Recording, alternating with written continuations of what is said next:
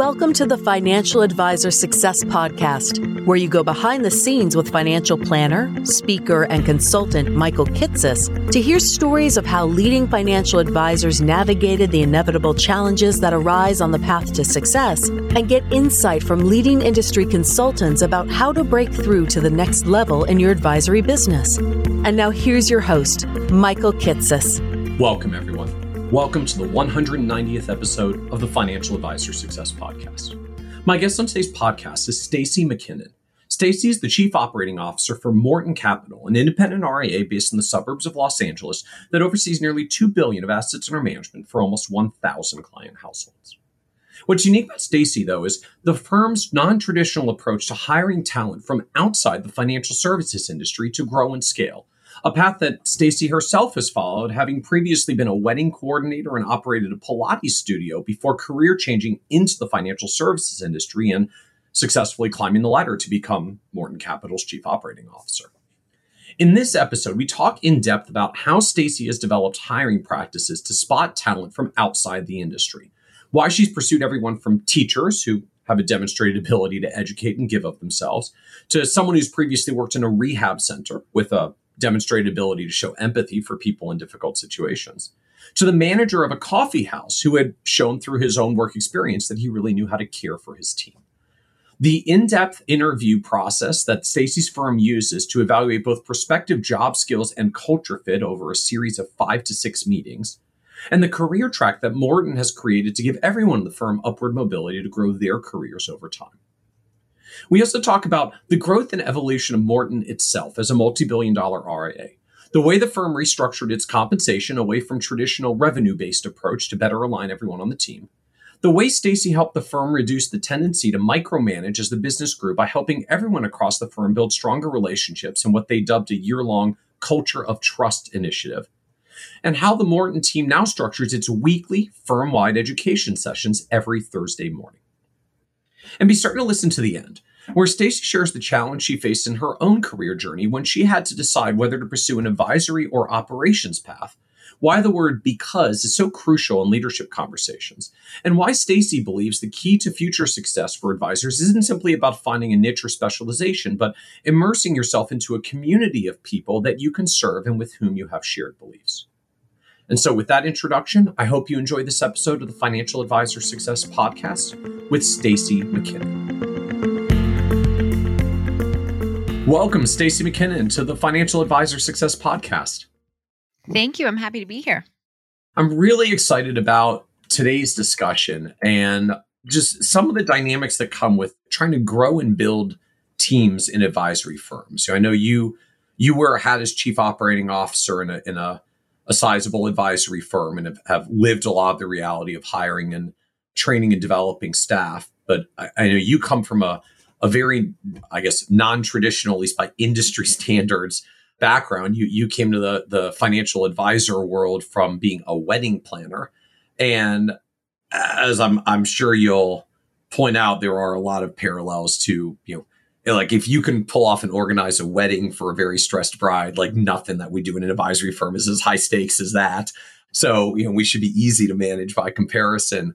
But I I, I think your journey highlights to me what is maybe a harbinger for a broader trend change in the industry that just we talk so much about the shortage of talent of advisor talent in the industry and that the the CFP programs are only graduating and minting so many college students into the financial planning world. And what are we going to do about this you know the shortage of talent without it seems like having any acknowledgement of you know, there are like 300 plus million people in this country who do other jobs that might also like what we do if only we spent a little bit of time recruiting them and training them and developing them because there are more people who can be good financial planners than just the students we're bringing out of financial planning programs in college. Although I, I love what we're doing with students in financial planning programs in college. I, I feel like your your story, your journey kind of exemplifies the fact that maybe we're just casting the net way too narrowly in the first place and thinking about what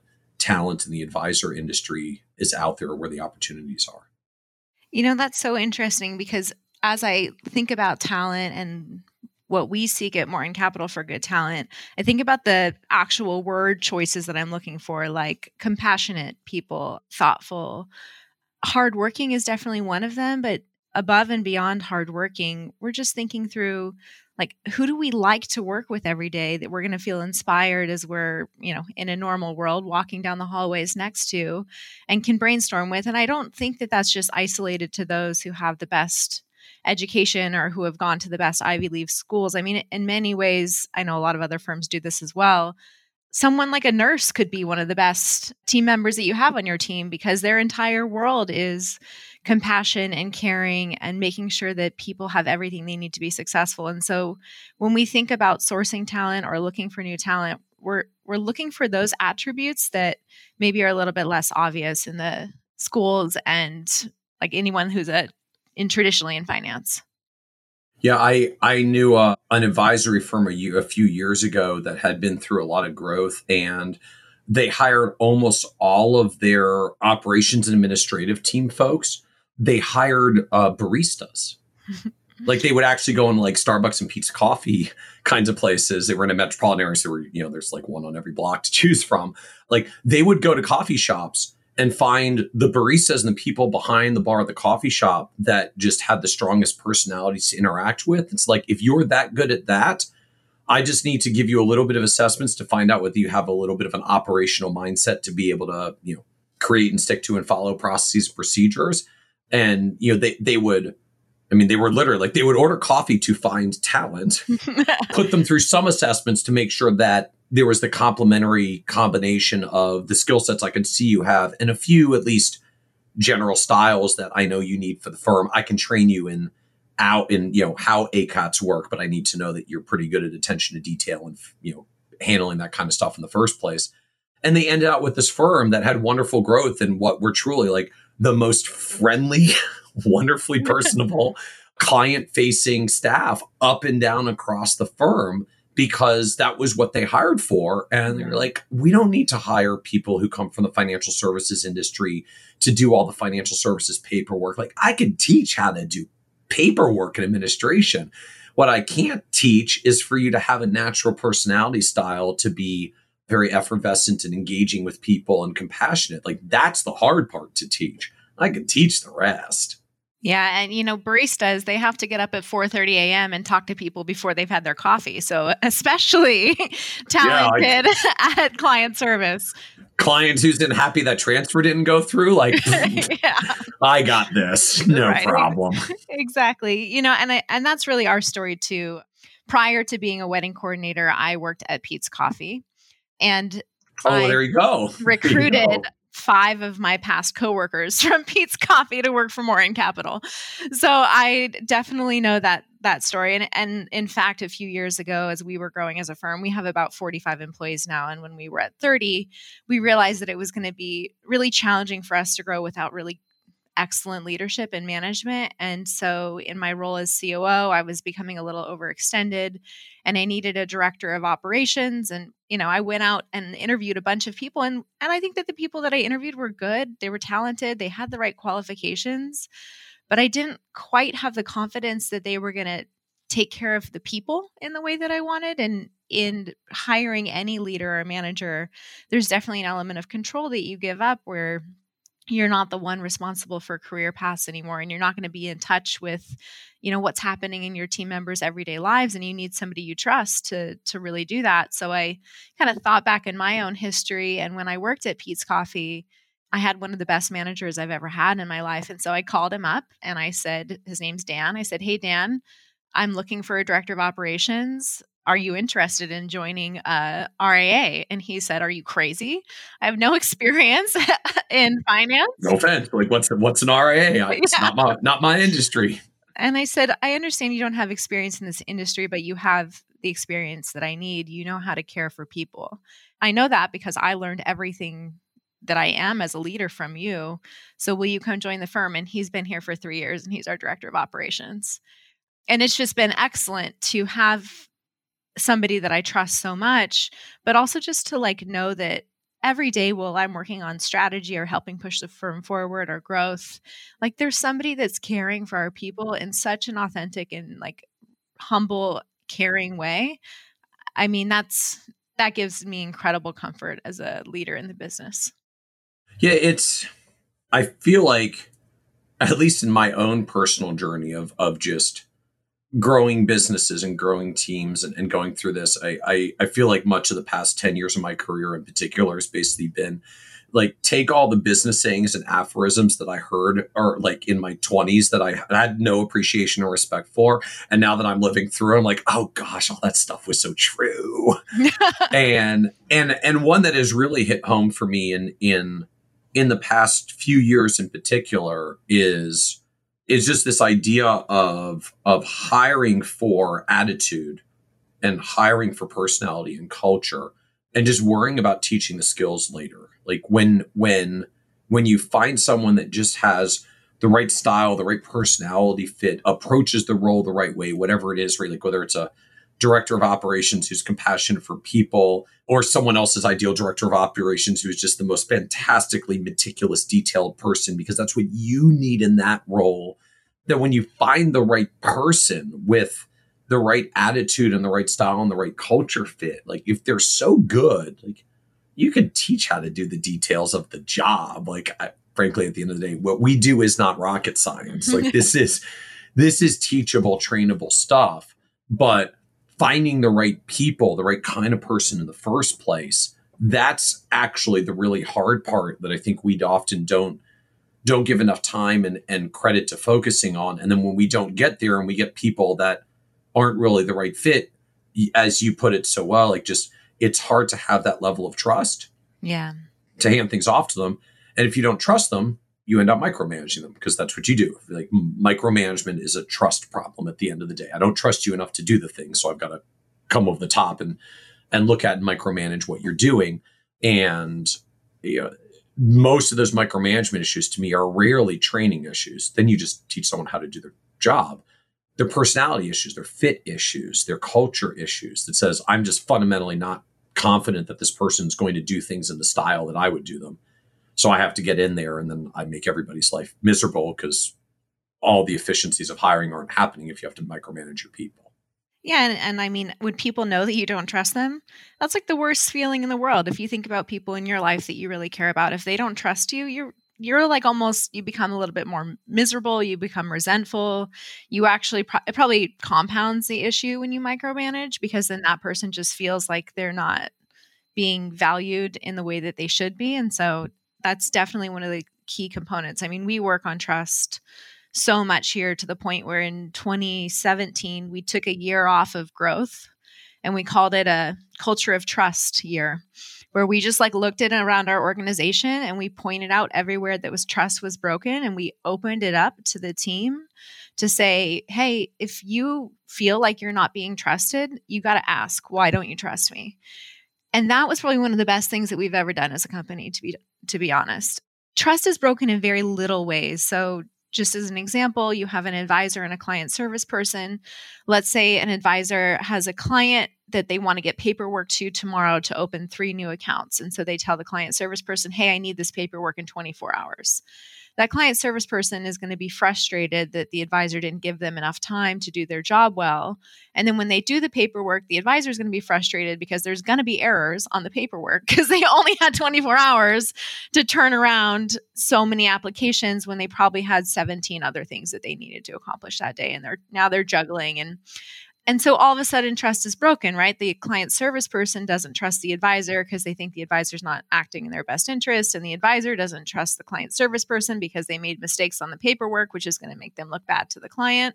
And all of a sudden, that circle continues. So when we took this time off and we did the culture of trust initiative that I'm referring to, it was so much about like let's let's just call it out.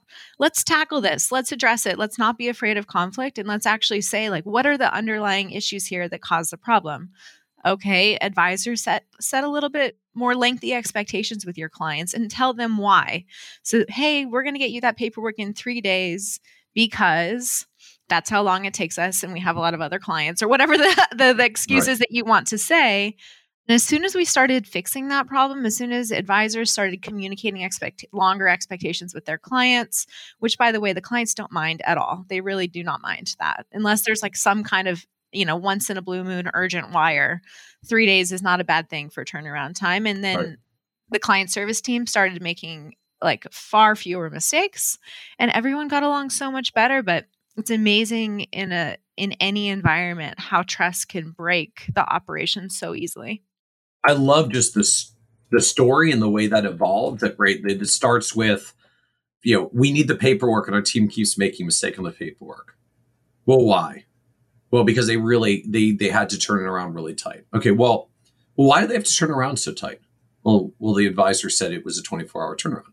Well, why did the advisor say it was a 24 hour turnaround? Yeah. Like, well, because we we we felt like we needed to get the cl- paperwork back to the client as soon as possible. Like, well, why do we need to get the paperwork back to the client as soon as possible? Like, well, oh, well, I guess actually it wasn't that urgent. Like, we probably could have told them a few days and it would have been totally fine. But the advisor didn't realize it, so they just said, "We're going to get it to you quickly because that feels like good service." And then that turned into a 24-hour promise, which turned out into a bunch of stress for the team, which turned into paperwork mistakes, which then rippled all the way up and down the line. And that just to me, it's an interesting example. Like, you know, problem our advisors don't trust the staff to to do the paperwork properly. Like actual solution. Well, it turns out actually it's the advisors who need training on doing better expectation setting with clients around paperwork which I don't think is where that brain normally goes. You got to do like a couple of rounds of, well, why did we do it that way? Well, why did that happen? Well, why did that happen? Until eventually we get to like, oh, now I actually see what the problem is. And it has nothing to do with our team members, their training on paperwork, their attention to detail, or anything else. It's like, no, we had another problem way upstream that was rippling down to the point that it was causing this issue. Yeah, and, and I think that that happens a lot in every single firm, and and it wasn't until we we did a few steps first in order to launch this culture of trust initiative. One thing that I went to a Pershing conference. Mark Tibergien was speaking, and up on the screen, he put two people on the screen with a tightrope in between them, and he made the statement: "Who is more important, the employee or the client?" And I'm sitting in this conference looking at this screen thinking to myself, "Oh man, this is where is this going? this is I'm not sure where this is going." Because of course in our industry, the standard is that the client comes first and I I truly believe that and that's the way that we operate as a firm as well, but then the, you have to ask yourself the client the question, the client comes first in what regard? And I think that when it comes to being ethical, integrity, acting in their best interest, that is 100% true. But in an organization that you might actually have to turn that on its head a little bit. And and Mark Tibergien was making that statement. He's he was saying, no, actually, when you're a leader in an organization, the employee or the team member comes first because if you put the employee first, they will put the client first. Because as soon as you don't have that turmoil inside of your organization, then people are starting will start to focus on how they can better benefit outside of the organization because they're happy inside the organization. And I thought that that was so profound and so we came back to our team and we put that pitch tug of war picture up on the screen and we asked everyone at the firm there was probably 30 people at the time to vote what they would vote is, you know, does the employee come first or does the client come first? And it was a split vote, 50 50. It was a little bit age based on the way that that got voted. But, but I think that the interesting part about that was that we realized that, you know, our people were approaching their work in two very different ways. And in order for us to be successful going forward, we needed everyone to be on the same page. And so we made a statement as a company that internally, from a leadership standpoint, we have to put each other first. We can't, you know, throw anyone under the bus. We can't put anybody in a position to not be successful in their jobs and their careers. And we started holding everyone in the organization accountable to acting in each other's best interest when it comes to the work we're doing, acting in the client's best interest when it comes to like the actual, you know, thing that we're doing for the client. And that was really transformative for us. Very cool. And I am such a huge fan of of Mark Tibergien. You know, I've, I've I had heard him once do a like a similar version of that of that story and that exercise, and and like the way he had painted it to uh to us at the time was you know so imagine for a moment like you're you're in a meeting with a team member it's kind of a hard conversation you know just that they've got a lot of stuff going on you're you're trying to mentor them and help them through a, a bit of a difficult situation and while you're having this this relatively tough conversation with the key employee, your your phone rings and and you look at the caller ID and it's it's the biggest client of the firm. And you have to decide if you're going to answer the phone on the spot. Mm-hmm. Yeah. Like do you do you take that call? And you know very apropos to the same point you're making. Like I think for some some folks they go like, absolutely, clients come first is my biggest client. Like I I will answer that call. Like how can you not answer the call from your from your top client? Like you know your employees with you full time. We can we can come back to this issue and work on it more later. Or you know there's the set that say, look, if my employee's in a bad place and they ultimately leave, like many of our clients aren't going to be served as well yeah. when we go through turnover and and and replacement right? There's both a business cost as well as a human cost that, and, you know, look, at the end of the day, like I can call my big client back as soon as this meeting is over. Yeah. But I don't need to stop the meeting that I'm having with my employee to take a call from the biggest client. And and just start thinking about where you where you sit on that spectrum. And I think in a very real world, like what does it communicate to your employee about how they're valued if you will pause that conversation with them to take that client phone call in the middle of a tough conversation for them. That communicates a lot to your team including some stuff that you may have not have necessarily wanted to communicate. Yeah and that trickle down effect is going to be a little bit brutal and whereas you know if Uh, I think this also probably comes to the fact of like, do you have the right clients as a firm? Because if you have the right clients, I think clients will be understandable if you call them back in an hour. and for the most part, clients are. And I think it's, it, you know, so much about leadership in any organization is just on communication. I, even as our our employees are working through their career path you know i think that there's a tendency for someone to be like i got a cfp i'm ready to be an advisor. Can i be an advisor tomorrow? And my comment back is if you can be an excellent communicator you can be an advisor. But but by excellent communication i like i really mean excellent communication. And i think it's the same in leadership. If you can be a really good I mean, you can be a leader by having seniority in organization, but if you're not an excellent communicator, I think that that any leadership skills you have, I think they're going to get drowned out by the lack of clear expectation that your team's going to feel or, you know, nonverbal communication and taking that call from that client as opposed to, you know, finishing the conversation that you're having with a team member about their personal life, their career, what's going on with them, what success looks like. I mean, all of these things are so, so valuable. I just feel, and uh, it's what we talk to our team members about a lot, that communication trumps everything. So tell me a little bit more about this kind of culture of trust year. I'm, I'm just, I'm, I'm, I'm fascinated by this. You said you earlier you kind of anchored this around a question that team members were encouraged to ask if you feel like you're not being trusted with something just you have to ask why don't you why don't you trust me with this why don't you trust me to do this yeah so that literally like you you trained that conversation like people literally yeah. just just say like in the moment like hey stacy i appreciate working with you but like i kind of feel like you're micromanaging me. Why don't you trust me to do this? Like okay let's have this conversation. It ended up being a little bit softer in practice than that but the the concept is there right? That that is the baseline of it. In order to do this we had to do a few different things. So first we had to set the stage that you know our intention is that our employees come first in doing that we we put together a presentation with our team that basically if, if you're familiar with simon sinek starts with why talked to the company why but then also the leadership why so we have two different whys in our company our kind of outward why is that we want to help our clients get the most life out of their wealth. So everything we do as a company is kind of centered around this concept of helping clients get more life out of their wealth.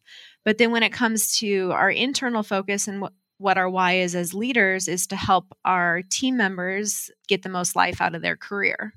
So we had to set the stage and we had to communicate to our people that from a leadership team standpoint and all of your management, like our goal as management was to help you get the most out of your career. And that was our number one intention. So once we set the stage for that intention, I think it made everything a little bit easier going forward.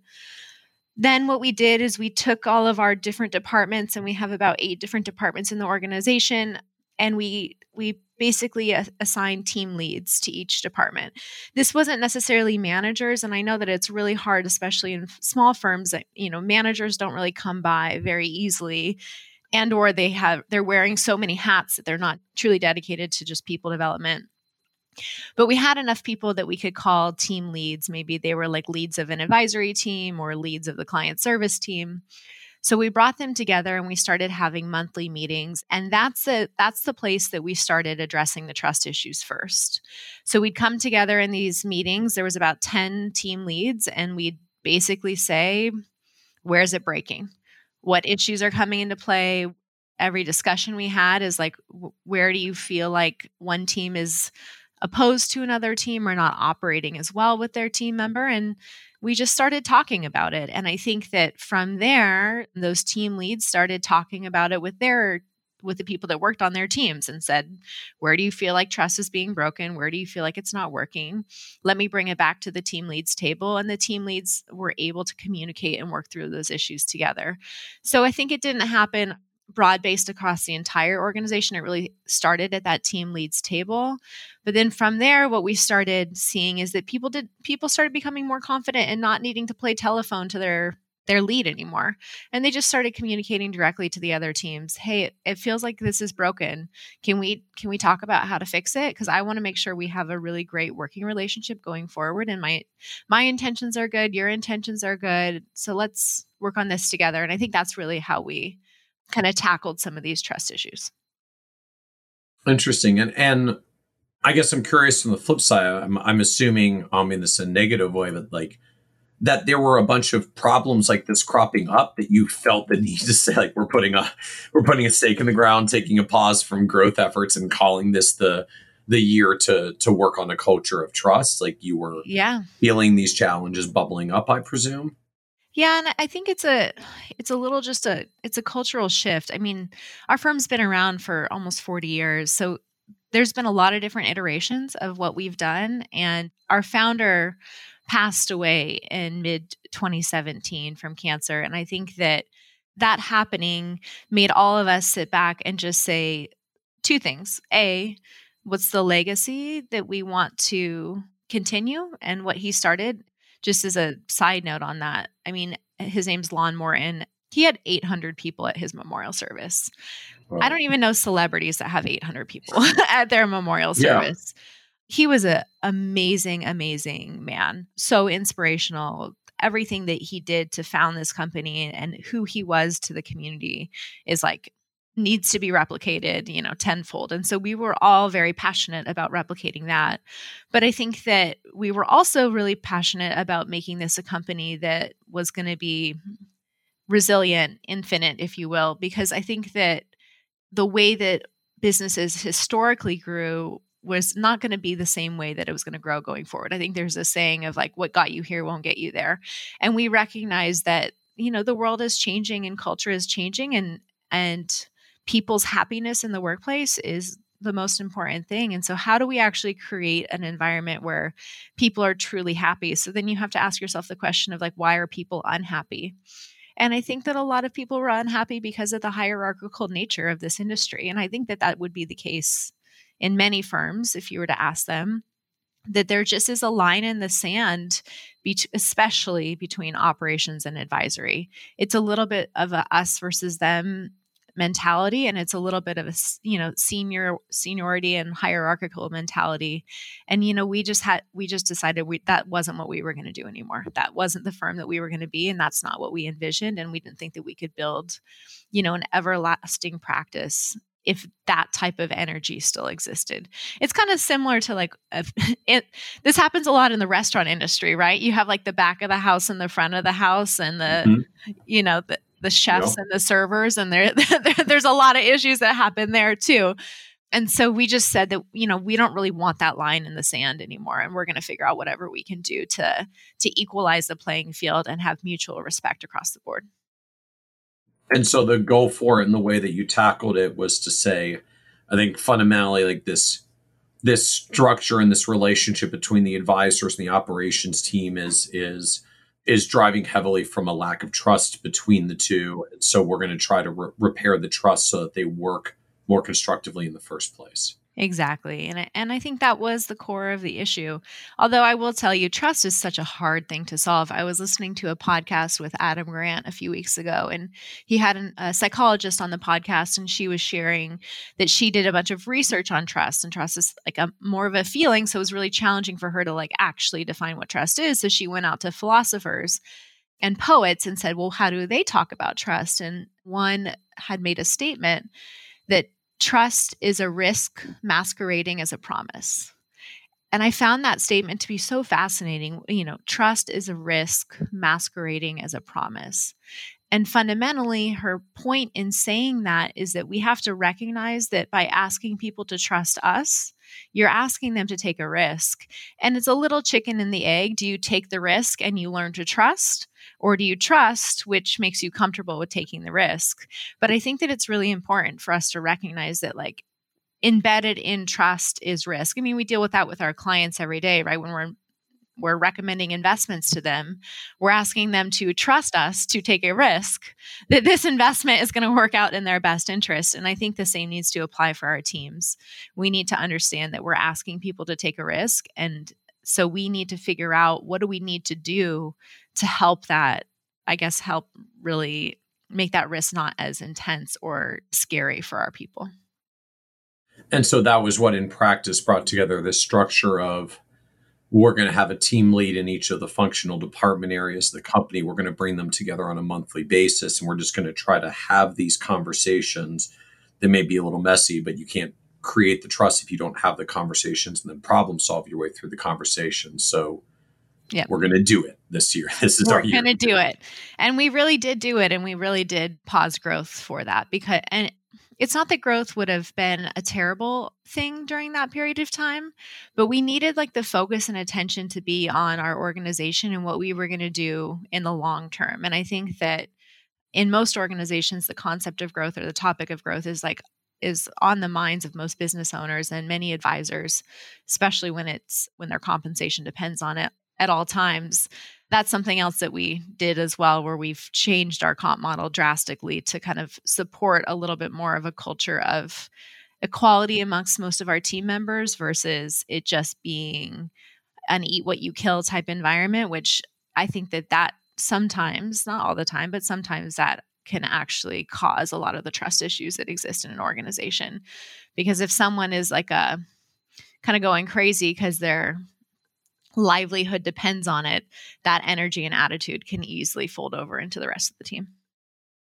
So, can you talk to us a little bit more about that? This like shifting comp models because I feel like it's it's a conversation that is increasingly out there in in the in the industry of you know, what does compensation for advisors look like going forward, particularly in larger kind of enterprise ensemble style firms where there is less revenue based sort of eat what you kill or get paid yeah. on what you manage approaches and and at least I guess more of a separation of you know here's the salary or salary and bonus that you get paid to service clients. If you want to go get clients and do business development we'll compensate that maybe differently but like you know you have to want to hunt and get something if you want that. Otherwise like here's the base compensation for servicing the clients. Is that the kind of shift that you put forth as well, or did you go at the, go about this a different way? Like, how did you actually restructure compensation? So it came in a few different phases, which I think is I probably would recommend for anyone to take these types of compensation changes in phases. Going from a 20 or 30% trailer model to a like salary only with, you know, company metric bonuses that's a that's a big big change so yeah. i think we tried to take it in baby steps where we went from of course like the historical trailer model you know the firm founded in the 1980s i think that that was the model of the day and then in 20 like 15ish maybe like 5 years ago we switched to basically a base salary that was like loosely based on the trailer, and then a 50% production bonus for bringing in new business. But then in 2016, 2017, we started working in teams more. And so the question became, you know, advisor would go out and get a client, and then they would come and meet with that advisor and their associate then they would close the business. And so, who closed the business? And like, I'm not in the meeting. I don't know who closed the business. Did the client like the associate more than the advisor? I can't, I can't even tell you that. Right. the answer to that. And so then it became this question of like, who closed the business and who gets the bonus?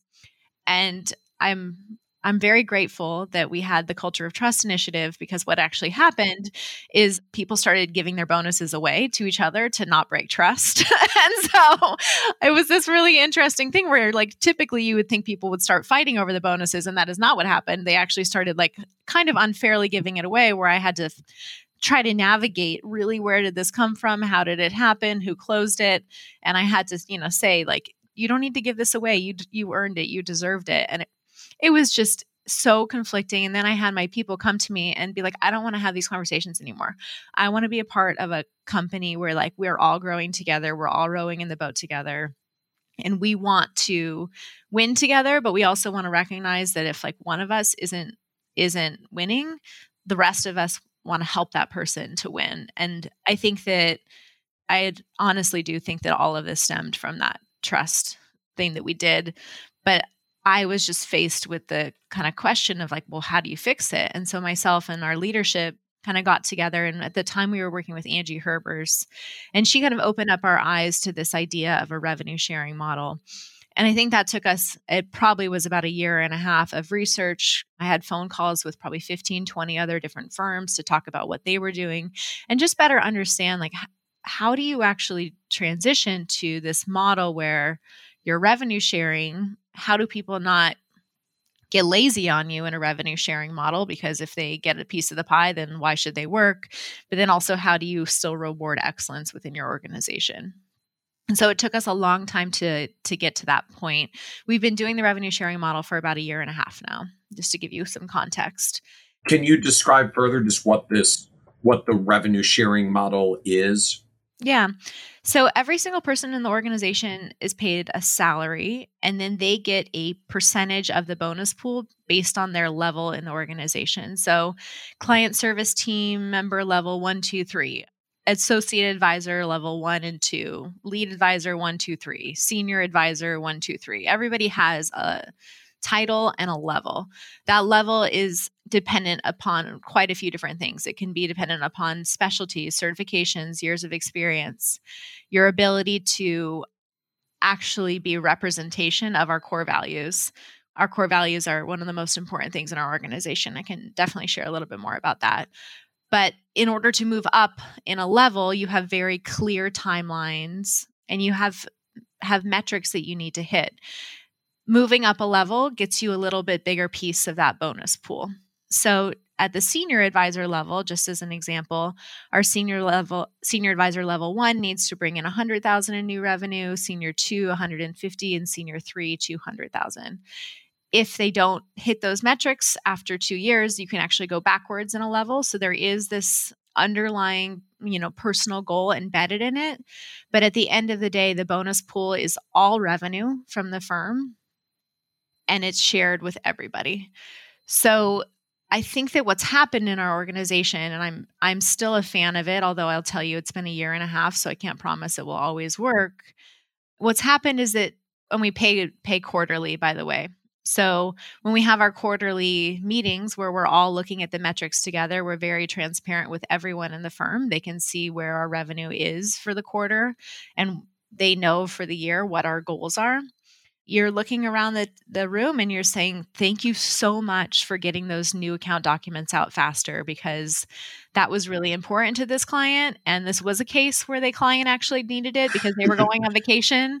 And like we closed this business and that added what whatever it is, ten thousand dollars to the to the revenue bonus and we're all winning together for that. And so I think that changing to that model has really kind of given us this rowing in the same boat feeling. And people, I personally feel that it's also decreased any like bitterness or resentfulness where, you know, in, in some organizations, operations team members can feel like they do all the work and the advisors are out golfing.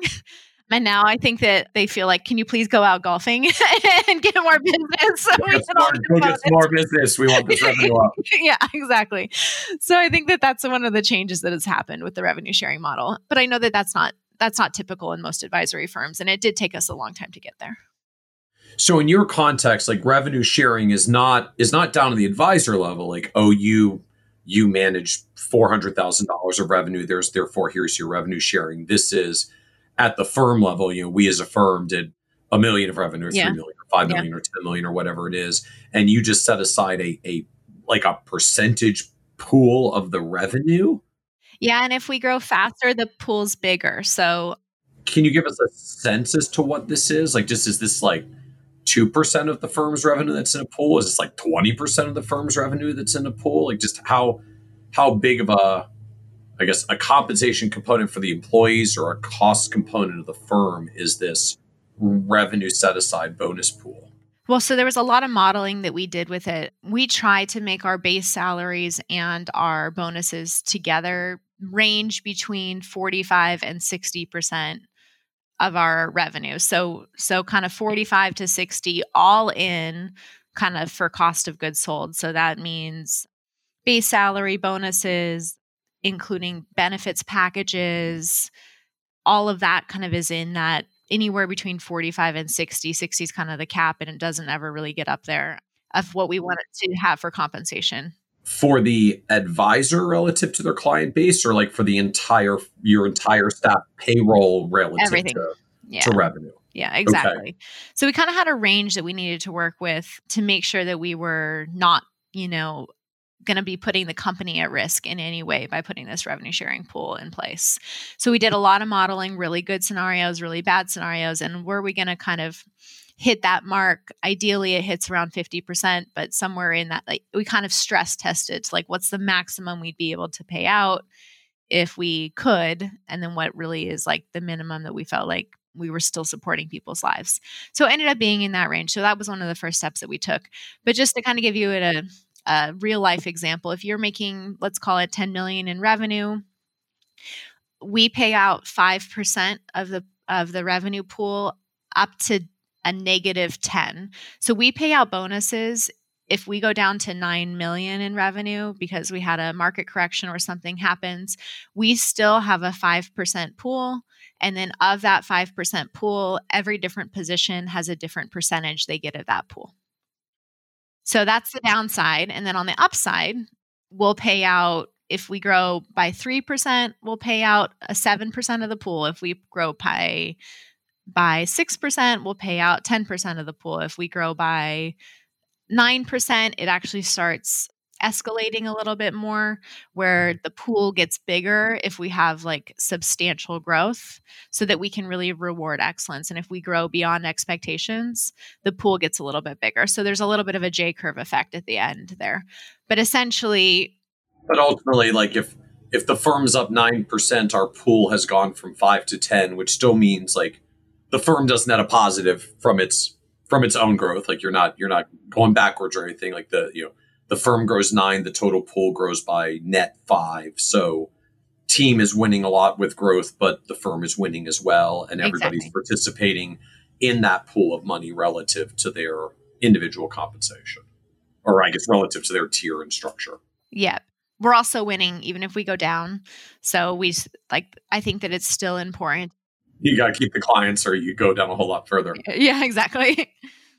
Interesting. And, and so as I think about this from the total firm level, that so you're this 5% at least baseline number that essentially goes into your I want total staff costs to be in the 45 to 60% range. Like you exactly. had to bake enough room for there. And I'm presuming like you know, 15 to 25% of other overhead expenses of the firm, technology, rent, all the other things that go with it that get you to an end profit margin for the business itself. Yeah, I think tar- trying to target somewhere in the 30% range, which is which is actually a little bit more challenging. So, I think that's our end goal is to be in the 25 to 35 let's say range when it comes to operating profit. But I know that in different environments of course that's going to fluctuate a little bit but our goal i mean historically speaking our our operating costs are not overly expensive and by operating costs i'm not including operations expenses which i know a lot of people do include that in the number but call it 15% so if we can kind of keep the payroll costs in that 45 to 60 and we can keep operating costs in the 15% range, then I think that we can kind of hit some of those target numbers. And and so I guess relative to the individual team member, like I'm just like roughly napkin mathing here, you know, if if, if staff comp is in the order of 50% of of revenue and a bonus pool is a 5% kind of attached to that, does that really mean in practice like the the typical team member is looking at bonus opportunities that's on the order of 10% of their their compensation? Is that a, about how it lines up? So it's it scales depending on what your position is. Okay. if you're in a position that's more like a client service role trading role maybe even like behind the scenes financial planning when you don't work with clients it's going to be in that 10 10% range. If you're in like a leadership role it's probably going to and doing those activities is probably closer to 15% of your salary range. And then once you get into the advisor level our associate advisors are kind of are definitely a little bit more in that standard range but then lead and senior advisors, your variable versus fixed are astronomically different. So a lead advisor will def will will have a much more significant piece of the bonus pool a little bit lower on the base and then a senior advisor is, you know, closer to like 60% salary, 40% pool. Okay. With the idea just being in essence the the more directly you are tied to either bringing in the revenue or being the the face of the firm that retains the revenue, the more upside you have with the variable, and the more risk you will to retain with the variable. Exactly. Yep. Okay. And and I'm just wondering, you said like you you made this as a as a transition from a history of a team being paid mostly around trailers, I guess around like percentages of revenue that tie more directly to their to their client base. So like how do you how do you make that transition? So I know for some firms, you know, uh, I mean, a lot of people are on revenue based compensation, right? The, the good and bad of this, you, you figure out pretty quickly. Like, hey, if, if I just do a good job of holding on to my clients, the market alone tends to grow my revenue base, and therefore grows the cl- revenue with the clients, and therefore it also grows my compensation. And so, you know, a lot of advisors already on revenue based compensation don't necessarily want to get off that wagon once they're once they're on it and and convert to a more fixed salary structure like how did you do that or communicate that or or get through that transition in the firm and, and get people comfortable with that shift? Over a long period of time. So i think that well i guess just a just one comment on that. I don't think it's a bad thing to have a trailer model. Like i don't want to i don't want to frame it in that way. I feel like the reason that we decided to do what we did is because we wanted to have an environment where it truly felt like everybody was rowing in the boat together. And that was our most important thing. And that was a goal for our firm. And I don't think that's the goal for every firm, and nor do I feel like it should be the goal for every firm. So I don't want, you know, whatever I say in terms of the compensation model, I think that it's very specific to firms that their desire is to make it extremely team focused environment and that they recognize that for them to have a legacy for them to have succession planning for them to have a place where people are happy to come to work to even think about growth long term you know they're taking the position that we can only grow long term if we have excellent people and if we have excellent people that are working together and that means you know not to not to bring like a preschool term into it it just means sharing is caring you know so i think that that's really what the the focus of it is there. And I, and i'll tell you that that's really what we had to communicate. And we had to make sure that we had the team members here on board to facilitate that. And you know there's a one or two advisors that are retiring in the next few years and we didn't mess with their compensation. We just said it's fine. Leave it as is we'll make this work. But anybody that wanted to be at this firm for more than the next five years, we'd made a change. And, and I think that we had to have those individual one on one conversations, especially with some of our senior advisors that were bringing in the most business, and basically say, look, I'm sorry to like, you know, be the bearer of like reality here, but you can't bring in business if people aren't doing paperwork for you. And you can't bring in business if somebody isn't managing the portfolio for you. And you can't bring in business if you don't have a financial planning team working behind the scenes executing your financial plans. And you're the one that gets to be like in front of the client presenting them you know the plan to the client and you kind of get like all the glory for it but remember that you're not going to grow your practice without all of these people and and recognize that and if if it is a situation where you feel like you want to just be a jack of all trades and wear all these hats and do all this work you are welcome to find another organization that you want to do that work in. But that's not the organization that we're growing here. And that's not the energy or the vibe that we're looking for. And we, we're looking for people who who truly can look around and say to everybody sitting next to them, I can't do this without you. That's a that's a hard conversation, a hard place to be, but it was say, I mean, how, how do you just process the risk of them saying like, okay, fine, then I won't stay. Me and and my clients and my revenue gonna are gonna go find somewhere else then. So you know, I think that it depends on what your business model is. Fortunately for us, unfortunately for them, we do a significant amount of alternatives, and those cannot leave. So I don't think they had that choice either. And I don't think that's the case for a lot of I mean they can they could leave, but most of our clients work with us because of our historically speaking, a lot of our clients had worked with us because of our investment philosophy and we do a lot of work on that end and there are mm-hmm. things that you can't access anywhere else and so i think that for the majority of clients and even for the majority of our advisors there's a belief system in the overarching philosophy of our company that's not really trans not very transferable to very many other firms. So I think that's one of the other reasons I say that, you know, moving to this type of model might not be for everyone because I don't think that all firms have the luxury of being so differentiated that it's not like you can just pick up 50 clients and plop them somewhere else and the what they came to you for is going to look very different at another firm.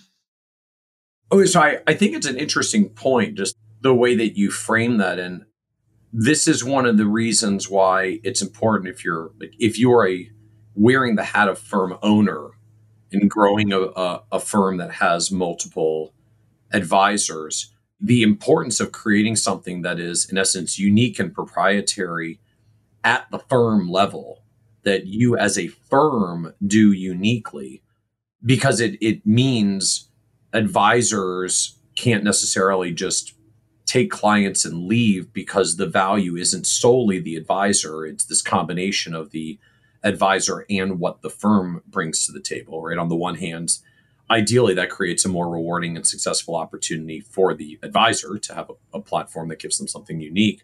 But it also provides a level of safety for the firm. Yeah. Of, you know, this doesn't just come down to we have advisors who give great advice and do great relationship management with our clients because they could do that anywhere it's you know our value is this combination of great advisors and this unique thing that we do and have built as a firm that you can't necessarily replicate outside of the firm that's part of what binds us together exactly yeah i you know in in speaking with clients or speaking with our internally we have an analogy for ourselves, which is that we liken ourselves to a, a farm to table restaurant versus a traditional steakhouse. At a traditional steakhouse, you can go to any of them and you can get, you know, meat and potatoes, and you're always going to get it, and it's probably going to be pretty consistent. And that's kind of like uh, more traditional asset managers. So they can you can go there and it's going to be consistent and you know what you're going to get and the value can be amazing and excellent but then when we think about ourselves as like a farm to table restaurant, we're going out to the farmers market and we're seeing what's in season and that's our mm-hmm. alternative strategy. We're we're constantly looking for how we can add value to client portfolios in a very different way.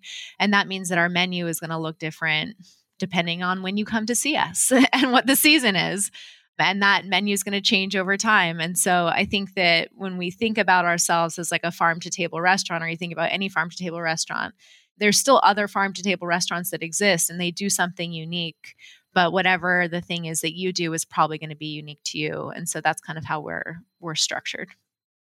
So talk to us a little bit more about like this phenomenon of having themes for a year. You you had said uh you 2017 became this company wide theme of this is the year of the culture of trust we're going to take a pause on growth and just focus on and tackle this so like is this an annual thing? Is there always an annual theme for the company, or was this like a particular point in time focus because you wanted to tackle this issue?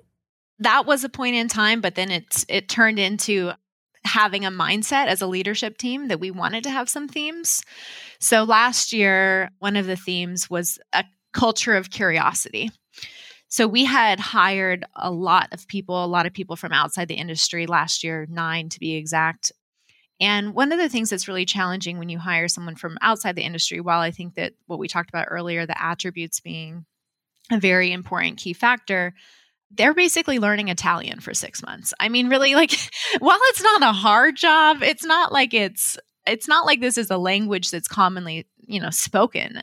I even think about my upbringing like i didn't i didn't learn about budgeting or finance or anything that had to do with stocks and bonds and financial planning even when i came from like being a wedding coordinator and a, I was a pilates instructor our cio was my client at the Pilates studio and I was running the studio and she came up to that me. was the that was the entry, that was the pathway. Yep. She came up to me after work one day and said, I really like the way that you run the studio. Will you come work at my company? And at the time we had 18 employees and I said, I said, no, that sounds boring. I'm not going to go from teaching fitness to sitting behind a desk all day. And then she's like, no, it's not actually sitting behind a desk all day. And she explained to me the value that we bring to the table in helping people and that she would teach me along the way. And so she eventually convinced me to come over. And I had a, I had a degree in business economics, but that didn't really help me that much in starting in this career.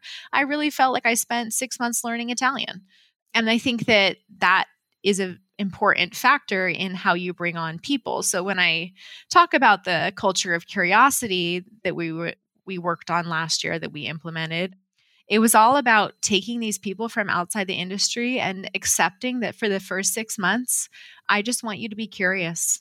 I just want you to have like a lifelong learner attitude. We spent some time going through the book, The 15 Commitments of Conscious Leadership as a firm. We actually did a few sessions on that. I can talk a little bit about our education sessions, which are very important to us.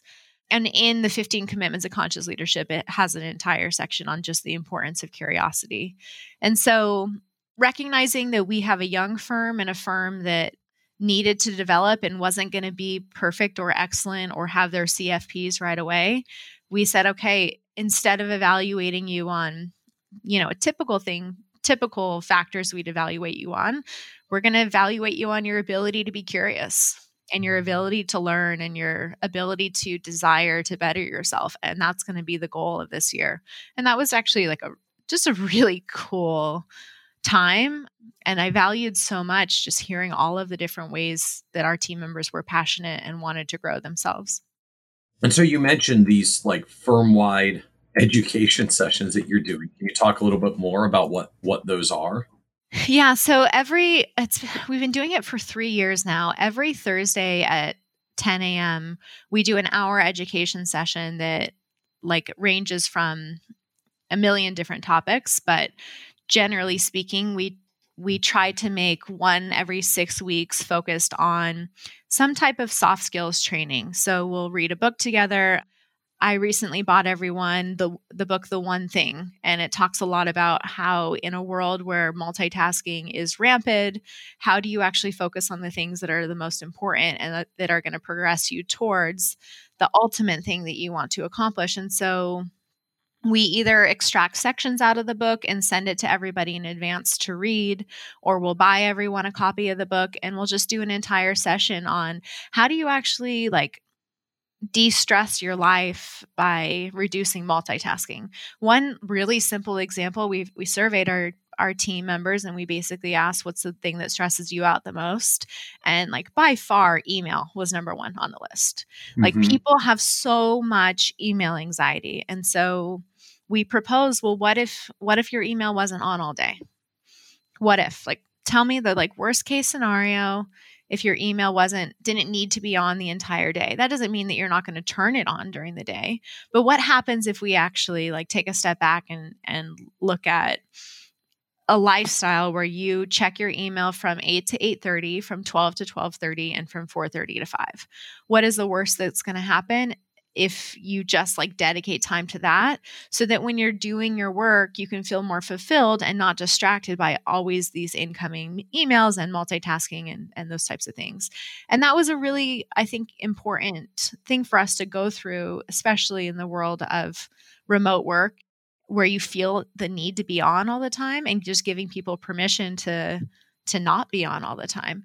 So that's an example of a of an education session that's more focused on the soft skills. But for the other weeks, we have CPAs when we were in the office would come into the office, but we've been having them on Zoom, insurance professionals, estate attorneys, education planners come in and they do an hour education session for our people. We get CF CE credits for all of these as well. So we submit them to the CFP board.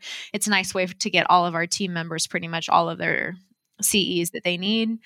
We also do internal case studies where if there was an interesting client scenario that happened in the last few weeks, our planners rotate through presenting a case study on a client and prompt questions for the team of like what would you do in this scenario? What would you do in that scenario? so that we can learn more from each other. And then we also bring our investment fund managers in. So they'll do a presentation on the fund what the most current update is.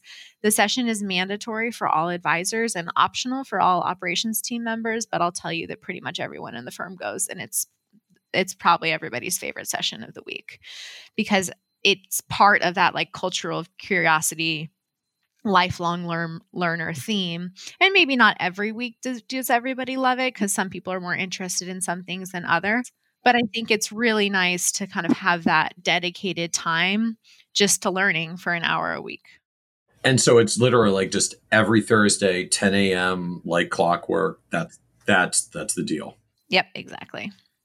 And we have a we have like a weekly kickoff meeting on mondays that it's usually just 15 minutes of any you know quick updates people need to have then that's not really doesn't really go into depth the education sessions are truly about us supporting a learning environment very cool i'm just curious like who who's responsible for actually handling and managing that because like oh and i just think about like i love the sound of it but i'm thinking like well i mean someone's actually got to make sure like there has to be a a person or a theme or a book or excerpts or whatever is like lined up every single week on an ongoing basis. There's 52 of these coming up. Like, right. How do you actually handle responsibility for that in the in the firm? Because that's not a small lift. Yeah. So that my financial planning lead and one of our research analysts work together to create the calendar. They set a meeting once a month for 15 minutes that myself and my CEO and CIO attend as well. And we go through and we plan for two months. And so the financial planning lead will go ahead and coordinate case studies that need to be brought in, or either, or like financial planning experts, meaning like CPAs, insurance professionals, and they'll coordinate with all of those people to come in and then the research analysts will coordinate with our fund managers for the days that those are assigned we generally try to switch off every other week is an investment and or financial planning with some type of either compliance topic or a practice management topic like the 15 commitments of conscious leadership life scale the one thing all of these other books coming into play about every six weeks. For those practice management sessions either myself or generally our ceo jeff sardi does those. So we're talking about i probably do three of those sessions a year. We also have an organizational psychologist or life coach, I guess is maybe a better term for her. Her name is Talia. She works with all of us. She works with me once a week and all of our executives once a week, but works with a lot of our team members on our own personal goals and personal development. And so we'll actually leverage Talia sometimes to teach on some of those topics as well. So can you talk more about that? So like you there's an organizational psychologist that's in weekly meetings with executives yeah, so once a week I meet with Talia, and then she meets with us as an executive team once a month as well. And we've opened her up to most of the other people at the firm. So she's on a retainer with us and she does sessions. It started off as doing sessions with all of our advisors and helping them to kind of build business plans for themselves and how they actually can kind of get past maybe fears that they have about asking for client referrals or maybe they want to go into a specialty and they just need much more guidance and how to actually stay on track to do that.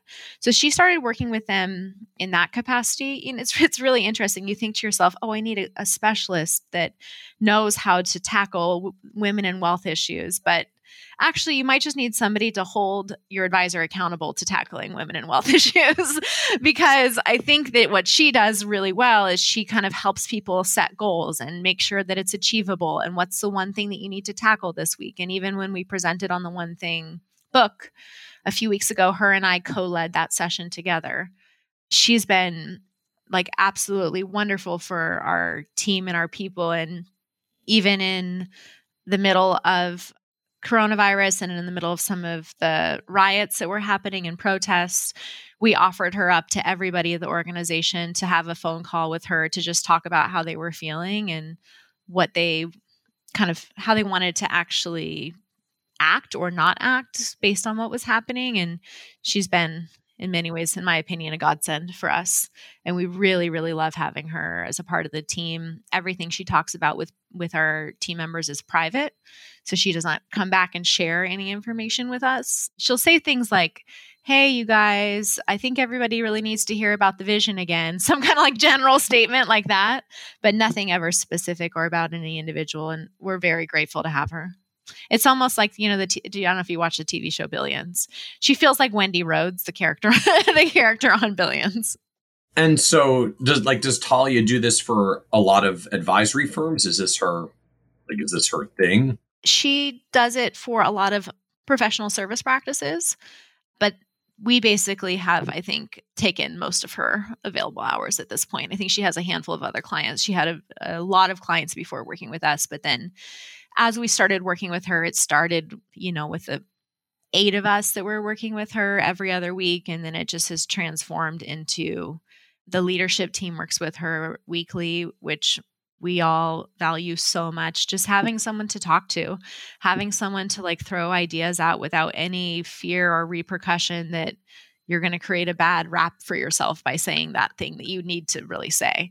And I think that having that open dialogue and ability to be honest with somebody and then work through those challenges has been absolutely transformative for our business. I, I honestly don't really imagine a world that she's not with us. I value her so much. So I guess a few follow up questions that I have. So one, can I ask like, what I mean, just what do you spend or what do you budget around this, and how do you think about budgeting for this. Like this is not a typical expense line item I have on my on my on my P and L. And just like I'm not even sure I put it. Like, do I do I put this as like professional development of the people that she supports? Do I put this as like a general overhead thing for operational efficiency? Like it's a, it's a consultant. What, what do you budget? you think about it? Okay, it's a consultant line item. So you know, we worked, which we've. I mean, I'm so grateful for the time we worked with Angie Herbers. I'm so grateful that for the time we worked with Philip Palaveev. We've loved both of those interactions, and they've helped us so much transform as a business. I would tell you that I'm not, I can't promise you this is absolutely necessary to have as like, besides for maybe the leadership team as a line item budget until you get to a firm that's maybe call it like north of 35, 40 people. But as soon as we got to the size that we are today, it just became a reality check that if we're going to grow the way that we want to grow, we need more support in supporting the people and it's not necessarily support in terms of like the way to do the job because a, a lot of our people are are self-sufficient to be honest but it's more support in like how to like continue being inspired in the job how to work through personal and emotional challenges. I mean even i think a lot of our some of our people have even opted to like ask talia to work with her them personally in their family dynamics and I've even done that where my Talia was working with my husband for a few months on some of his career goals. I mean, having that person that can like help beyond what's actually happening in the business, it just seems like once you get to a certain size, that's that's a cost well worth it. So she is as expensive as like a as a manager. and so I think that you're almost budgeting that in your line item and it's not a manager necessarily to do the work, but maybe it's like a manager to like tackle all the things that happen you know, below the surface as you will. So so talk to us a little bit more about hiring practices. You know, you said I you said you hired nine people last year from outside the industry, which is nine more than what the average advisory firm hires from outside the the yeah. industry. You know, so we hire at all. I think we have a very strong tendency to hire from within the industry where we like we want people, as you said, like who know the language, who are familiar with the tasks and the and the responsibilities, maybe have literal job experience in the role. you know when you're hiring that many outside the industry clearly you just you're approaching this from a whole different philosophy and approach. So can you can you talk to us a little bit more about i mean just how how do you figure out who to hire and how do you figure out who to hire that's actually going to be a fit from outside the industry? Well i think the first thing that i did was i put together a two year timeline for all employees in the organization where they wanted to grow, where I thought they could grow, and what holes needed to be filled if they grew, right? If you have a client service person that gets, gets promoted to an associate advisor, you got to have a new client service person right for that. It's not like you just do that promotion and then that position doesn't doesn't have anyone in it anymore is unnecessary. So the first thing that kind of just tried to plan out for at least a year in advance in terms of you know where were our holes and where could we help with capacity or other challenges you know the different people came people came to us from different worlds. So we had somebody who was an ex professional basketball player from Austria and he had moved to the US and gotten married and started taking courses towards his CFA and uh, employee of the organization knew him and knew about him. He didn't have doesn't have tons of work experience in this industry, but we met him and his like work ethic is unreal. so there, that's an example of somebody that's outside the industry. We had two different educators. One was an English teacher in a high school, and then another one worked for a private organization. Both of those attributes of being an educator, being so giving, honestly, navigating difficult conversations with parents, I think is actually a really interesting trait, similar to like the waking up to serving someone coffee at 4 30 a.m. you know, I think that you got to navigate a lot of different personalities in that in that circumstance. We had somebody who worked for a rehabilitation center for people who were experiencing you know mental challenges in their life and knew how to have empathy for that you're you're kind of just thinking through these professions that exist outside of your normal day to day and you know how can that translate into somebody that either has like the work ethic that you're looking for or is truly capable of like learning and learning quickly? So in kind of hiring through all of these different positions the question became what positions are we hiring for? And the most typical position we hire someone outside the industry for is definitely going to be in a client service associate role or I mentioned we do a lot of private investments. So we have a lot of private investments administration. So those two roles are the most common outside the industry roles that we'll hire for, mostly because I think that they're also you can have some space and breathing room. You're like completing paperwork and you're definitely able to learn a lot of these things, but you're not like talking about advanced financial planning concepts with a client. So that's really nice that they can kind of start in, let's call it like a safe space. And then we have a pretty robust career path timeline and process that we go through. So someone might stay in that client service role for a year or two, but then as far as as part of our financial planning program and just to give context to that our our financial planning team works behind the scenes.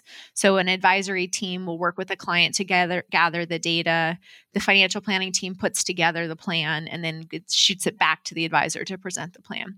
So, as part of our financial planning program, we have a paraplanner training program where for nine months, someone can transition from the client service team to the paraplanner training program. And they just spend nine months learning. So that might be in the middle of them doing their CFP. They're not really a role that we need as an organization, but they're a role that we're willing to invest in. They have an entire training program. They run through case studies. They have a week by week essentially regimen that they have to complete and that's something that's really important to us that they go through that entire piece of the of the kind of advisory puzzle before they're ever client facing. So I think that if you're going to hire outside the industry, there has to be these processes and procedures around training and development and, you know, admitting that that timeline might be a little bit longer than you might want it to be. And so how do you how do you think about the the the I guess the cost and the dynamics of of doing that. I mean, you you've sort of accentuated more than once. Like this is going to take them six months to learn the language. This is gonna this is going to take longer. It takes them longer to get up to speed. So like, why, why are you inflicting this upon yourself? like to go out of your way to get people without industry experience where you're going to have these longer timelines for ramp up in the first place? Like what's what's leading you there then? I think I'm in this for the long game. I'm not in this for the short game. I don't I don't in my life historically when I've made decisions for quick fixes, those haven't been the best decisions I've made. I mean, they've worked out every once in a while, but I would say that, you know, thinking through what's the long game here is is so valuable in terms of how are we going to make this company excellent in a year or 2 years or 3 years from now and who are the people that we want rowing in the boat with us. And that's i think that has to be the starting point of any question you ask. I'm not opposed to hiring people with experience. I i had somebody start on monday that had two years experience as a client service person. So i think that i'm definitely open-minded to that possibility as well. But at the end of the day i think you know those those positive attributes being a representative of our core values we call our core, our core values are our five e's excellence empowerment empathy ethical and enjoyment. So those five core values lead all of our decision making, and I, I think that that has to be the primary focus of of how we bring people on. So wait, I what were the five again? Excellence, empowerment, empathy, ethical, enjoyment, and enjoyment. Yeah. Okay, uh, it's very memorable as five E's. Yeah. And so I, I guess sounds like that's that's part of your drive in who you're looking at and the kinds of folks that you're that you're hiring and seeking out in the first place. You're you're drawing on people that have communication skills and ability to learn quickly and a work ethic and saying if you have that and you're aligned to our core values like we'll figure out the teaching training stuff because in the long run you're going to be a great fit here and so in the short run we'll we'll just bear the cost of training because that's what we do to get there. Exactly yeah. And and i think our you know our core values are everywhere and, and everything we do. It's something that gets talked about a lot in the industry and we really struggled with building them. But i think that having that baseline is extremely important to us. And then the other thing that we communicate in terms of the core values is that they are not isolated values. It's not like you can be excellent and i'm going to give an A plus grade. I think that you really have to have all of those things together. And when we we redefine them kind of in the middle of that culture of trust initiative is when we we brought our five E's to life. And in the process of doing that, our intentions really were to make it so that these things these things were compounded on top of each other. And we have some wonderful stories around them. And I think that they are alive in our culture and in everything we do. I guess I'm still just wondering, like, how do you figure out who's the right person to hire from outside the industry that they'll, you know, be able to learn and get up to speed and and and come on board? Like, is there a is there a screening process or an assessment or something that you have developed? Like, just how do you how do you you know most firms I feel like it's hard enough to find people with industry experience who turn out to be a good fit. Never yeah. mind people outside the industry experience where you have less to rely on to be able to figure that out? Yeah, so a lot of most of our people from outside the industry are employee referrals. So I think just the starting point of, hey, I trust you, you trust them, we can kind of start talking about whether or not this is going to work, I think is a really important factor in it. And again, I think because everything that we have as a company is aligned towards rowing in the boat together, our team members are really passionate about making employee referrals too. So they think about the people in their life. The English teacher was, you know, I mentioned Dan earlier on the call, who was my manager at Peet's Coffee and now our director of operations. The English teacher was Dan's best friend and was, you know, had basically just expressed that he had this person who he'd been talking to for a few years about the organization and they were looking for a career change and can I please, you know, I'd love to just have him come meet with you. And so I just went and I had, I think, lunch with this individual and we talked about life and what he wanted out of life. And I think that that starting point of being able to have lunch with somebody and understand who they are as a human, even from like a non-professional context, is the was the right thing to do. And I mean, that's even how I got hired, right? My I was a Pilates instructor for our CIO. And so this kind of personal context first, professional context second, I think is one of the first steps that we take. But then our interview process is fairly long. Most people are going to go through, I would call it five to six interviews with different individuals because we not only want to make sure that they are capable from an aptitude standpoint, but then we also want to make sure that they're going to be a great cultural fit and the people that are working side by side with them are going to enjoy doing that. So if somebody's interviewing in the client service position, the client service team is in, in those interviews and they're definitely a part of the decision making process. And so, what does that interview process look like overall? And like, is there sort of a standard structure of just what what steps do you go through? What do you what are you assessing along the way and trying to figure out this who's a good fit or not when hiring externally? I suppose some of it are matters when you're hiring within the industry as well. I feel yeah. I feel like it's a there's a layer of additional complexity when you don't have some of the industry experience cues to pick up on. Yeah, so the first step is a phone call with a, one of our team leads, and they just kind of find out a little bit about where you are in life, why you want to make a change. Honestly, it's kind of like a first date. It's like, do I like you uh, while I'm on the phone with you? and am I enjoying this conversation? So that's kind of what gets people past the first round. Then the second round of interviews usually goes to a little a higher manager and that manager and the and the team lead will together meet with people and then they'll start evaluating skill sets like your ability to communicate how do you prioritize how do you think about your team if you're thrown all of these different things at the same time what's your first step in tackling any issue in life? And we try to pull upon wherever they're coming from. So if it's a Eng- the english teacher again as an example you know if you have you know homework to grade and parents are calling you and you need to go like help your kids with their homework and you have all of these things happening like what's your first step in tackling that issue. And so we're we're basically evaluating their ability to do critical thinking and actually com- break up all of those different tasks communicate to the different people who are dependent upon them to c- complete those tasks and then learn how to prioritize those tasks in a, in a way that's achievable. So I think that you just have to be very specific in your questions and really think about what's the transferable skill here that I'm evaluating. Hmm. And then after that, it will go into usually two or three rounds of interviews with peers so that they can actually learn a little bit more about the organization as well. It's very important to me that people want to work for us. I know that, that kind of sounds like a, a funny thing. I don't I don't really want to be in a power position that much in interviews. I want to be in a little bit more equalized position. I think that like if somebody meets all of their potential client service peers and it's like, you know what, I don't really think that I like working with these people, then I would really rather they not work with those people. you know, I'd rather just, you know, call the interview process a learning lesson and walk away at that point. So I think that when we interview people, it's very important to us to communicate to them that they are, in fact, interviewing us as well, and that that's an important part of the process. And that's even how we're going to operate long term with them.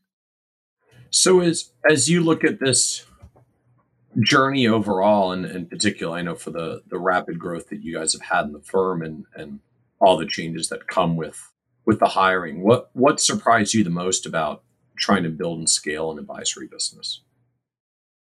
I think what's surprised me the most is the importance on time with your people and your team and not only time with them but but explaining yourself. I have a coworker who he he likes to say that no sentence should ever be had without the word because in the middle of it. So, can you please go pick up something at the store because I am trying to make dinner for our family tonight. That's not maybe something you say to your spouse, but he like has this like the word because.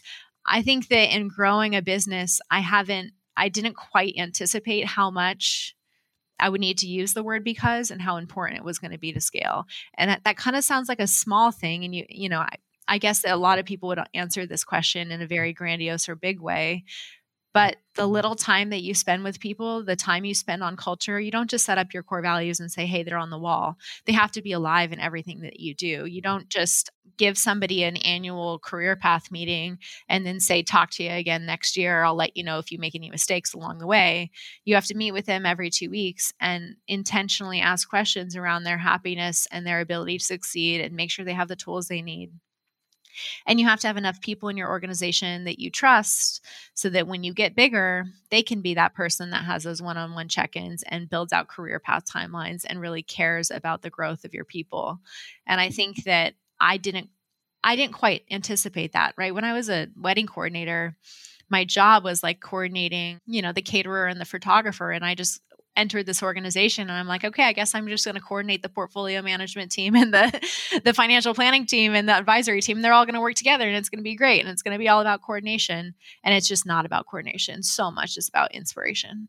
And I think that that is probably the biggest learning lesson that I've that I've had over the last 6 years. I like that framing that just it becomes less about coordination and more about inspiration. Yeah, exactly. So what what was the low point on the journey for you?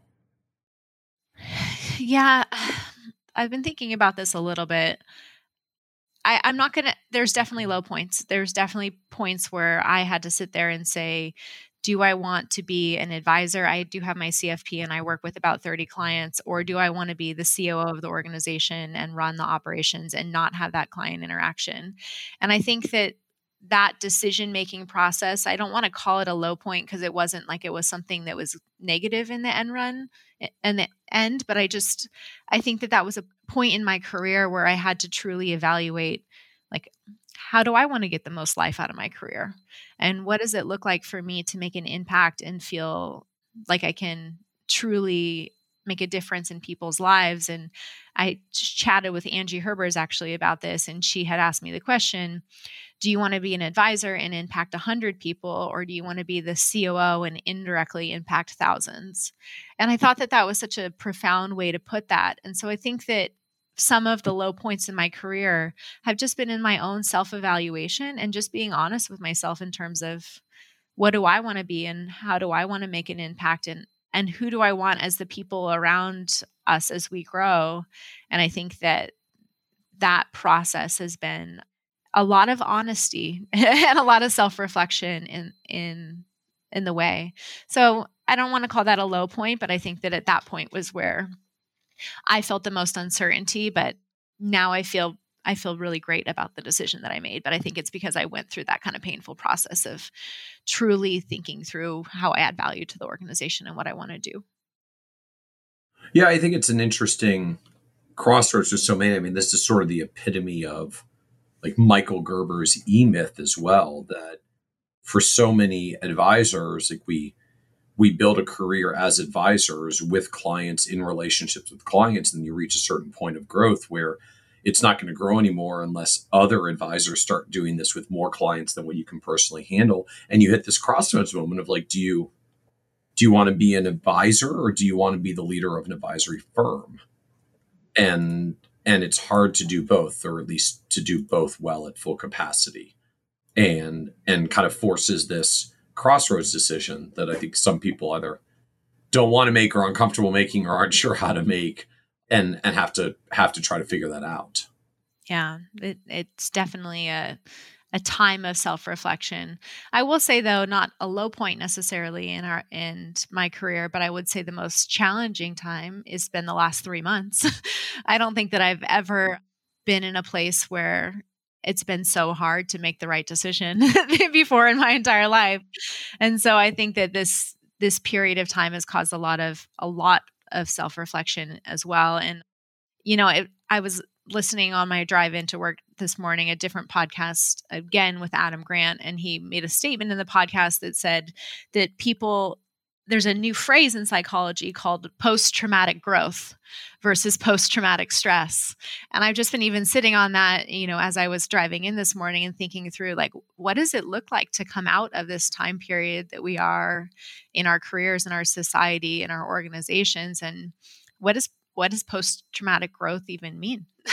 and I think that that's something that I'm I'm looking forward to exploring in terms of what that looks like going forward. But I, I think that most organizations, I, I hope that they would probably also say that this has been really, really tough. It's been tough to go to a work from home environment. It's been really tough to make sure that you're helping people get through it. I think that it's one of the first times in our careers, in my advice, when I wear my advisor hat, which is not that often, where like I have financial health and physical health both being attacked at the same exact time.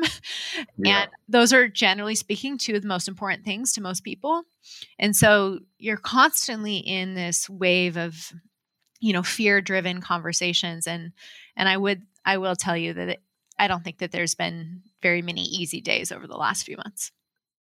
You know, it, it's one of those environments where just you know no nothing really teaches you and prepares you for environments like this. There often aren't really any ideal, right, optimal decisions. Sometimes there seems to be a decision, and some people will be okay with it, and some people won't. A lot of stuff that didn't used to be political has become political, which just makes it even harder in a leadership position with either a range of clients, a range of employees, or or both, trying to figure out how to navigate that. But it's it's that's reality. Like that that is life. Well, and I think it's what prompted me to write a white paper that I recently wrote on the RA workplace of the future because I think that the the truth is there are no right answers and now is actually a time more than ever that we have to start individualizing how we're going to move forward. And what I mean by that is truly looking at how do people work the best? How do they thrive? What what environment's going to set individuals up for success and can that be catered to the team as well? So, how do you take those two different dynamics? And previously speaking, it was like, this is our office. You come to our office and you work at our office. It's not going to be like that, I think, ever again. So, back to kind of post traumatic growth, you know, how do we actually come out of this in a way that I think will satisfy all of our people and our teams, but then, you know, hopefully our firm will be even better coming out of it. So, what do you know now about running and building an advisory business that you wish you could go back and tell you from six years ago as you were being persuaded to come into this industry? I think there's some like beautiful things about it that I didn't know then, which is just what can really come from helping people. I mean, I think that if more individuals are or you know potential candidates for the advisory practice knew like how much you can transform and change people's lives for the better through being in this business i think that you would have you know full cfp enrollment i also think on a side note that I, like for the cfp to incorporate in financial therapy because i think that you, we do so much of that yeah. in this business and i feel like i did not learn that i did not understand that i would be actually utilizing psychology and financial therapy probably um, I, honestly more than anything else i joke sometimes that i have two bachelors one in religious studies and one in business economics and i'm fairly certain i use the religious studies one more because that taught me about like people coming from different places and their his- history adding to the decision making that they have and the importance and value that some people place on certain items that other people disregard and how to actually like approach anyone else that you're interacting with from a place of i know nothing about you i don't know where you've come from i don't know where you've been i don't know what matters to you so the first step in any interaction is can you tell me those things and can i start to learn and actually you know develop some perspective that's not just my own it's not I have the best strategy. Let me show it to you. It's what strategy is the best for you. And I think that I would have loved to have learned that much earlier on in my time here of really kind of flipping that on its head and recognizing that the only way to grow an advisory practice is to really like approach people and meet people where they're at whether that's your clients or it's your team members. So what advice would you give to younger or just newer advisors looking to looking to come into the industry and build their careers? So i think that there was a i guess a standard by which people grew in their careers previously that was all focused around like specializations. If you can be very specialized in retirement planning for airline people who are executives at airlines, that's how you'll like kind of move forward. And I still think that there's a lot of businesses that are very successful in that. I think that it's important though to continue that process of thinking potentially what got you here won't get you there. So, how is the world around us changing and how can I maybe change with it? And I think that the way the world around us is changing is we're becoming much more community driven versus specialization driven. I think that we're starting to desire and crave to be around a group of people that are like minded to us or care in the same way we care or have the same interests we have. So, whether that and, and I think that's reflected in some of the most the the recent movements in women in wealth and kind of catering to a group of people who truly have a similar set of belief systems or a similar why as you. But I feel like as we grow, we're going to need to continue down that path. So I have an advisor who is incredibly community and charitable charitable focused. So he's just basically creating networking groups of other people who are, you know, professionals growing in their careers or maybe you know do have some type of a net worth that are also community and charitably inclined and just figuring out like how do we as a group of 10 individuals make an impact across the board in our local community? And that's his network. And so i think that the more we can find networks that have more meaning behind them that feel more personally inspiring to us you know there's a lot of professionals and there's a lot of technology. That kind of kind of can satisfy the specializations that used to exist. I think finding more community specializations will be the way of the future. Interesting. So what comes next for you and for the firm? How we're progressing as a firm and what our vision is going forward? Yeah or just where where is where is your focus so I think right now our focus is continually on people growth. Like I mentioned, hiring nine new people last year. That's not that's not a six month um, commitment. That's a one year, two year commitment. So we're really trying to set ourselves up to have the capacity and ability to grow moving forward. But we also are very focused on some of these community initiatives. You know, one of the firms that does something similar the best is Signature FD in Atlanta, where they have like a group for lawyers and they have a group for doctors and they have a group for women and they have a group for kids.